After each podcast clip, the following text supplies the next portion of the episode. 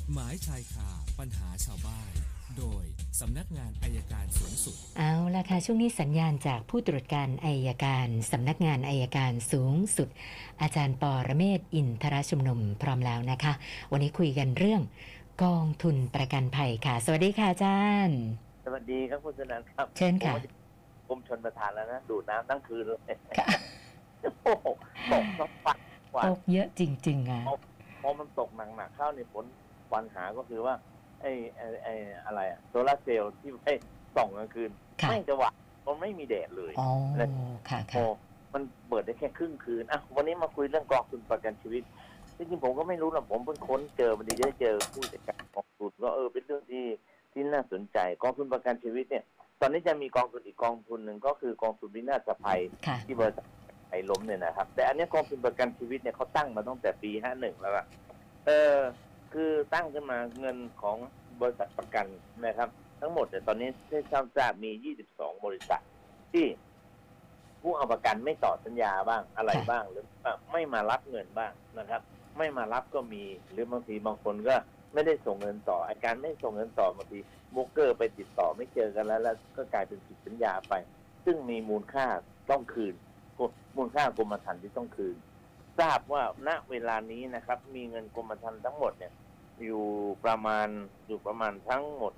หนึ่งหนึ่งพันสามร้อยเก้าสิบเจ็ดล้านโอ้โหนะครับแล้วเงินกรมธรรม์ที่ต้องจ่ายคืนเอ่อประมาณยี่สิบสามล้าน ค่ะครับยี่สามล้าน รวมแล้วเงินที่คงเหลือ ที่จะต้องคืนในสิ้นปีสองพันห้าร้อยหกสิบสามเนี่ยหนึ่งพันสามร้อยเจ็ดสิบสามล้านนะครับแปดแสนหกหมื่นก ว่าล้านกว่าล้านบาทนะครับ แล้วมีผู้ที่ยังไม่ได้ไปรับเงินตามสิทธิ์เนี่ยมีอยู่หนึ่งล้านสี่ร้อยแปดสิบสองรายโอ้โหตามหาคนหนึ่งล้าน ผมค่ะก็เลยบอกมันจะช่วยกับสพนะครับ มาค่ะมาช่วยกัน คนที่ทำสัญญาประกันชีวิตหรือมีกรมธรรม์แล้วไม่ได้ส่งต่อ หรือหรือเราอยากจะรู้ว่า พ่อแม่พี่น้องที่เสียชีวิตไปเนี่ย มีประกันชีวิตบ้างไหมเนี่ยนะครับ ก็เซิร์ชก็ไปในที่ในที่ของเออกองทุนประกันชีวิตนะครับ ก็จะมีหน้าเนี่ยเปิดเน็ตเข้าไปเข้าไปแล้วก็ตรวจสอบดูว่ามีไหม ถ้ามีก็ได้ไปรับเงินไอ้ไอ้พันสามร้อยล้านเนี่ยคืนได้ค่ะ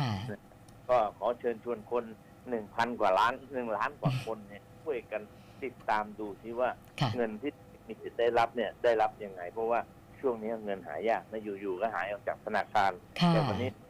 เอาเงินของท่านมาคืนให้ ก็ลองนะครับ กองทุนประกันชีวิตครับค่ะตับครับวันนี้คำถามครับนะมีฝากเข้ามาจากท่านแรกคุณอิทธิกรนะคะ บอกว่าครับเมื่อเช้าเกิดอุบัติเหตุ น้องชายขับรถเก่งนะคะ แล้วเอ่อมีคนกำลังจะข้ามถนนนะคะ ปรากฏว่าน้องขับอยู่เลนขวา นะรถเลนซ้ายเนี่ยก็จอด ทีนี้น้องไม่รู้ว่ามีคนจะข้าม ก็เลยพุ่งเข้าชนคนที่เอ่อกำลังเดินข้ามทางม้าลาย ได้รับบาดเจ็บสาหัสเลยนะคะเขาบอกว่ากรณีแบบนี้ชนตรงทางม้าลาย ไม่แน่ใจว่าคดีจะเป็นยังไงต่อเลยคะอาจารย์แสดงว่ารถทางซ้ายจอดคือถ้ารซ้ายถเขาจอดหายหรือเปล่าอะอะไรนะคะอาจารย์รถรถทางซ้ายที่เขาวิ่งอยู่รถรถที่วิ่งทางซ้าย จอดตรงคล้ายคนข้ามหรือเปล่า ใช่ค่ะ เขาจอดแต่ว่าน้องมาเลนขวาน้องไม่รู้ ไม่ได้มองซ้ายเลยนะฮะคือคืออย่างนี้ถ้าเป็นม้าลายแล้วเห็นรถข้างหน้ามันจะคนละทางจอดเนี่ย เราก็ต้องจอด เราก็ต้อง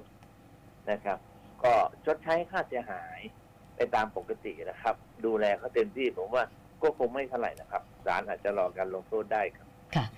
ส่วนท่านต่อไปคุณกำมลานะคะบอกว่าครับนะไปเห็นโฆษณาออนไลน์ เป็นการขายสมุนไพร แต่ว่าสรรพคุณนี้แบบครอบจักรวาลมาก ๆ เลยนะก็เลยสงสัยว่าอันนี้ถ้ามีการแจ้งให้ออยตรวจสอบเนี่ยนะคนที่โฆษณาขายของแบบนี้นี่เขาจะถูกดำเนินคดียังไงบ้างเหรอคะอาจารย์